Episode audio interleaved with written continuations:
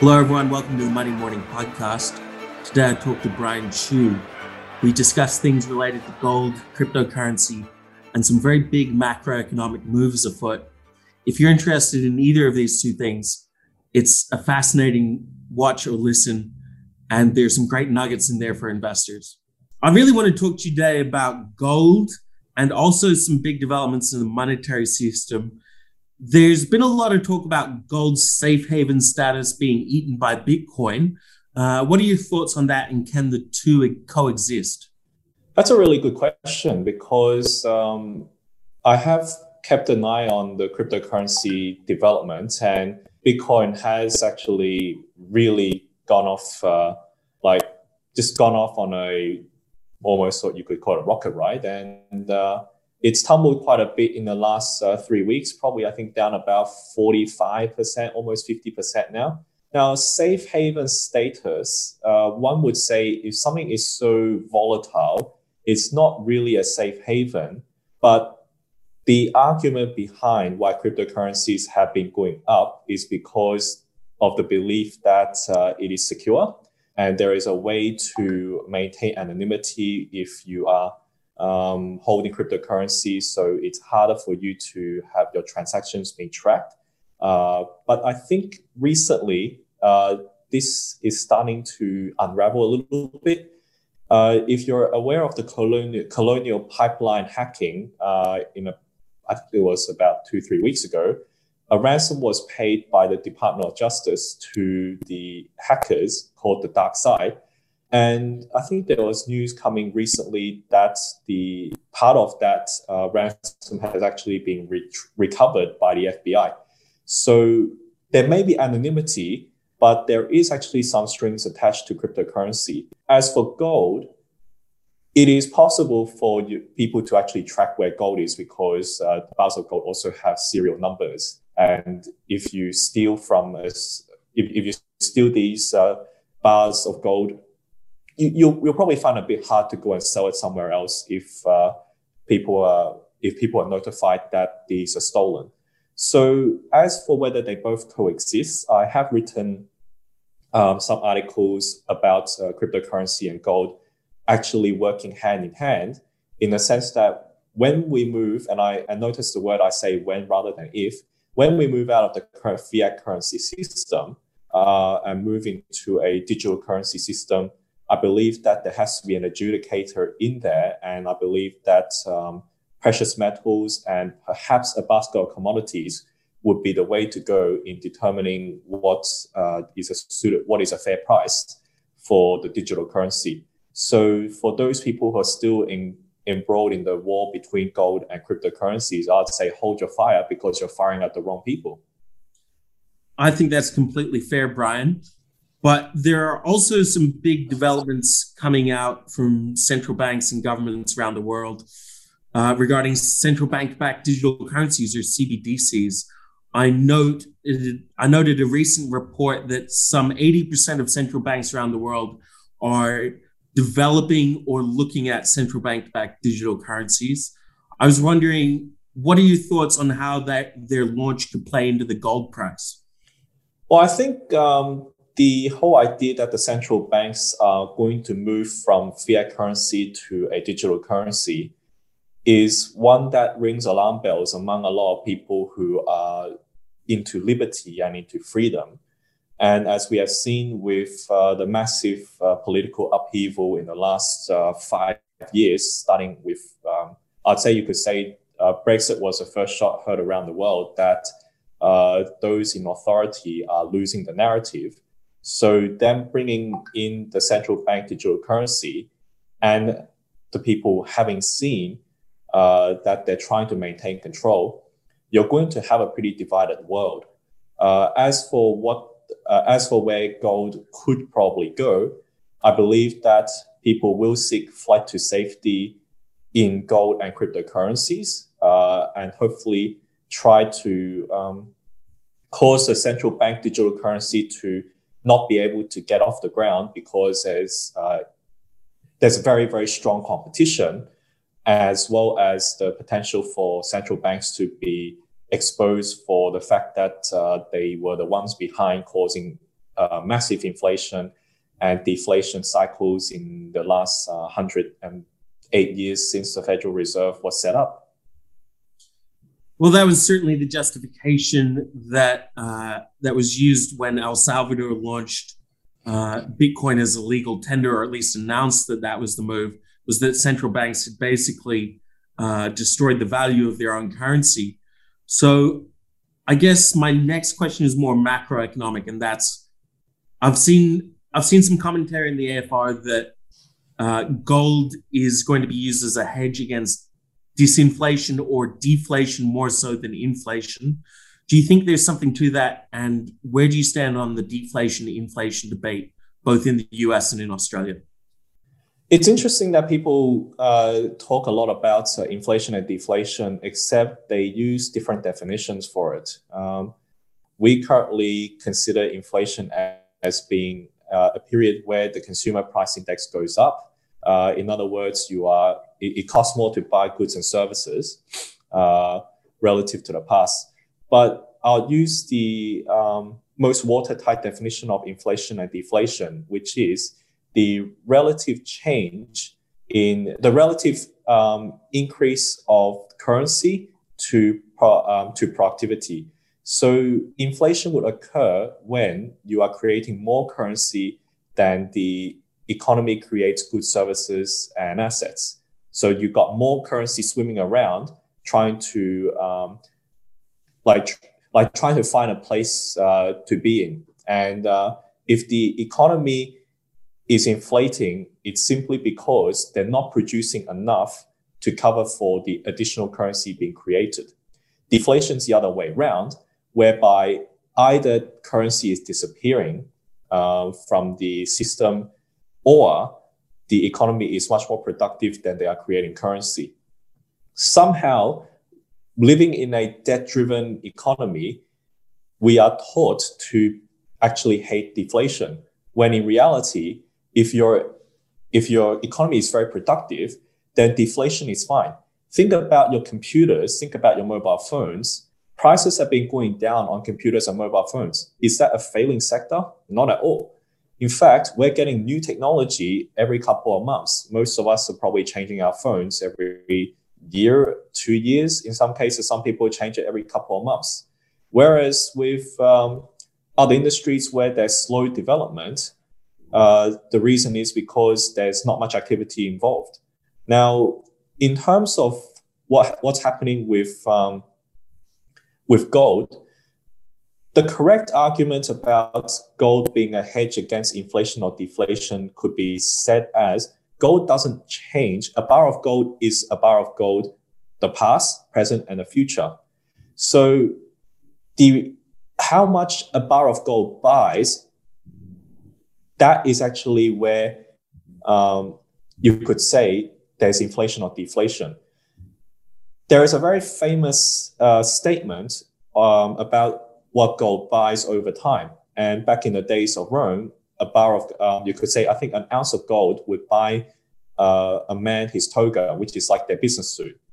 This didn't really change up to the 1930s when a bar of gold, well, when an ounce of gold, you could say, uh, would buy a man his business suit and enough for dinner for his family. And today, an ounce of gold in Australian dollar terms is about $2,450. You can buy a couple of business suits in not so good quality. Um, like you could you could buy you can buy from a department store, yeah. but we're not talking about the tailor-made suits that uh, people used to wear back in the 1930s, and that still would would probably set you back about 2450. So if the price if if you have an economy where deflation occurs, either because we're more productive or because currency is disappearing because there's a credit um, credit's drying up. There's uh, there's a freeze in the market. The bar of gold is probably going to buy you as many goods uh, as as you normally would expect. Maybe a little bit more for certain types of goods, and maybe a little less for other goods. But I'll say the basket of goods and services that you normally consume, I think even if the price comes down, the bar of gold you're you're pretty much going to be secure being able to buy what you need to maintain your living standards. So that's why I think the Australian Financial Review, for all that's worth, they're actually yeah. on the right track in saying gold is able to hedge against both inflation and deflation. It's the relative amount of what the gold, what uh, the bar of gold buys, uh, rather than simply just watching prices go up and down according to what the economists um, say behind their closed doors. Well, I've got a few thoughts on that, Brian. First of all, the CPI has always been a ma- major bugbear for me. I've never, never really put much stock in the way they calculate it. Second of all, I really like that idea of the suit and a nice meal uh, sort of index or metric. It reminds me a bit of the sort of Big Mac index or something like that. So that's actually really interesting for me. And I want to get to another question here, and that is what are you seeing in the gold market at the moment? Is there a big gap between the phys- physical market and the paper market? And could you just explain a bit about what that is for those who don't know? Yeah. So there is a difference between a, the physical um, precious metals market and the market uh, according to the commodities uh, index. So the commodities index is where digital contracts uh, are exchanged between either um, the investment banks that are running the uh, metals trading desk in there in order to generate profits, as well as providing services to manage the risk of their investors. You also have some producers, some commodity producers using the um, commodities exchange as a way to fix prices when they're selling their uh, production into the market. They also need to do that when they're borrowing from when they're borrowing from um, banks in order to uh, build their mines and maintain their operations, part of um, part of the loan that the uh, banks offer to these companies are based on a hedging arrangement where they have to sell a fixed amount of their future production at a at a pre-agreed price to the investment banks as a way to um, you could almost say it's a collateral. Yeah. Now that's the digital contract market that drives much of the price movements we see uh, in on the what what I say on the ground, whether uh, it's the price you pay in a jewelry store or when you go to a bullion store to buy coins, they will quote the price according to what is determined by the exchange. However, the digital contracts, you actually have a lot of traders who will use, use the market to manipulate the prices by dumping massive amounts of contracts in order to get the price they want. This affects the price levels that you would see on the ground. Now, with bullion stores, when you buy a coin or a bar, you don't actually pay the spot price simply because the bullion store has to actually make a living. They've got to keep the lights on, they've got to pay the salary to their staff. So you pay a premium. My understanding is the premium for gold and silver coins and bars have gone up significantly more so in America, I heard. I got a friend of mine who lives in Iowa, and he's saying that uh, the uh, US Silver Eagle is currently trading at about 50% above spot. I think same time last year, it was about 30%. As for Australia, if you go and buy a one ounce uh, Perth Mint gold coin, you're expected to pay 4% above spot hasn't really moved much over the last six years I followed it. Whereas for silver, I think uh, one ounce Perth Mint silver coin is about 30 to 35% above spot. And I think about same time last year was about 25%. So there is a significant difference, even though uh, if you have looked at the um, price of gold in the last uh, three months, we saw a recent low at about 2200 for an ounce of gold in the beginning of March, and now it's 2440, 2450. It's gone up by 10%. Um, what, what I'm seeing is there has been a, a massive demand for physical gold and silver, while the digital contracts haven't moved by as much. But if you go to a bullion store, you will notice shortages in stock as well as a higher premium in some cases. That's uh, that's a fascinating breakdown, and I guess the the main thing to that I drew from that was that um, you really have to be uh, clever when you are going to buy physical gold because there is a margin on that, and you do need to know what you're actually purchasing. So that leads to my last question for you, Brian, which is what are your what's your outlook for gold stocks in the short term? And what would you have? What advice would you have for people who are interested in investing in gold? Okay, uh, so I run a personal um, gold fund myself uh, using my own assets, and we are currently pretty much fully invested in gold mining stocks and have a very little cash at the moment. Reason being, I personally expect that uh, after uh, the 18th of June, which is the third Friday of the month. Uh, every quarter, March, June, September, and December, the third the third Friday is what we call quadruple witching day. Uh, that's when a lot of the uh, um, derivative contracts expire. And before the close of the market, you'll see massive movements as uh, fund managers, traders uh, try to close off their positions. After this quadruple witching day, uh, expect the price of gold to probably dip quite a bit. Uh, we're currently at 1895 uh, US dollars and 24 for 2050. It is possible. I would be surprised if uh, the price of gold dips back to about 1800 US dollars. If it does, that's like pushing about um, pushing a beach ball into and it's going to bounce up pretty hard we have the North summer coming, and traders are going to be going on holidays uh, in June, I think in July and August. This is where you'll expect the price of gold and silver to really head up. Um, and mining stocks are going to be um, rallying pretty hard. Uh, have a look at the historical um, patterns in the last eight or nine years uh, you see that the ASX Gold Index, the HUI Index, and the GDX in America, which tracks gold producers, they tend to go up by a lot during this period. I think it is a good time to um, have a look at some good um, producers on the ASX. Uh, if you're currently a subscriber to Rock Stock Insider and Hard Money Trader, I have uh, provided quite a number of um, recommendations for you. So you you can check them out. The Rock uh, monthly report came out yesterday, and I provided my um, subscribers not just with one tip, but there are three because we also are in a promo campaign, and uh, the new subscribers and existing subscribers got an update of uh, the report five gold investments to make now. So you've got three stock recommendations to play with. Those with high, those are high money trader.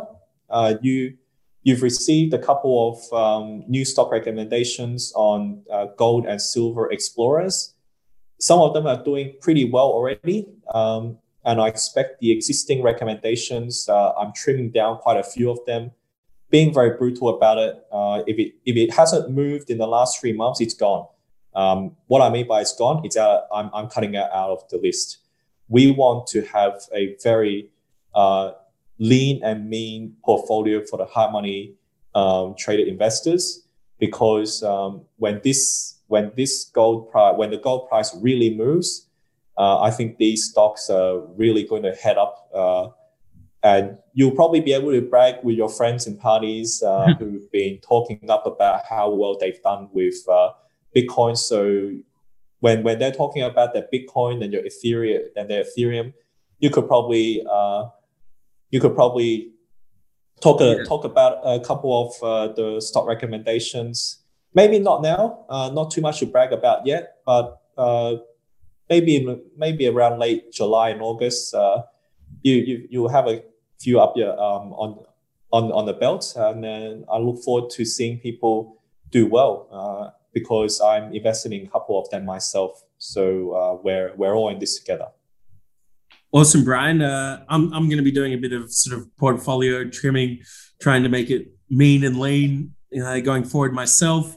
So I thought that was really interesting. Your your point about seasonality in the gold price and gold stocks, and I don't think a lot of people talk about that. So I thought that was great, and um, I really appreciate you spending some time with me today, Brian. Um, I'm uh, I'm just going to stick it out with this lockdown and uh, get on to business as usual. Yep. one more thing I'm going to plug as well is um, this week's Daily Reckoning. I will be talking about uh, the Australian CPI and how some of the data is um, manipulated. In fact, uh, your electricity bills, especially now that we're going into winter, some of you guys are going to see your electricity bills uh, go up. But for some strange reason, uh, the people on, on the news will always tell you we've got a, our CPI is very low, it's 1% per annum. No, well, I, I, I, don't, I totally disagree. Our electricity bills are going up by about 6 7% per annum. Where has it gone? I'm trying to find it. Uh, someone help me find that one too. Wow, that sounds like uh, an interesting little mystery you're onto there, Brian. Um, I look forward to reading that, and uh, I'm sure I'll speak to you soon. Okay, thanks, Lockie, and thanks to everyone. Well, that was a great chat I had with Brian Chu just then. He noted a couple really interesting things about how the CPI is calculated, as well as the seasonality in the gold price. Now, if you want to learn more about what Brian Chu does, you can find links to that in the description below. That's Rockstock Insider and Hard Money Trader. I'd also really encourage you to get in touch with me. If you have any questions or would like me to focus on a particular topic, I'd really appreciate hearing from you. Be sure to subscribe and you'll hear from me soon.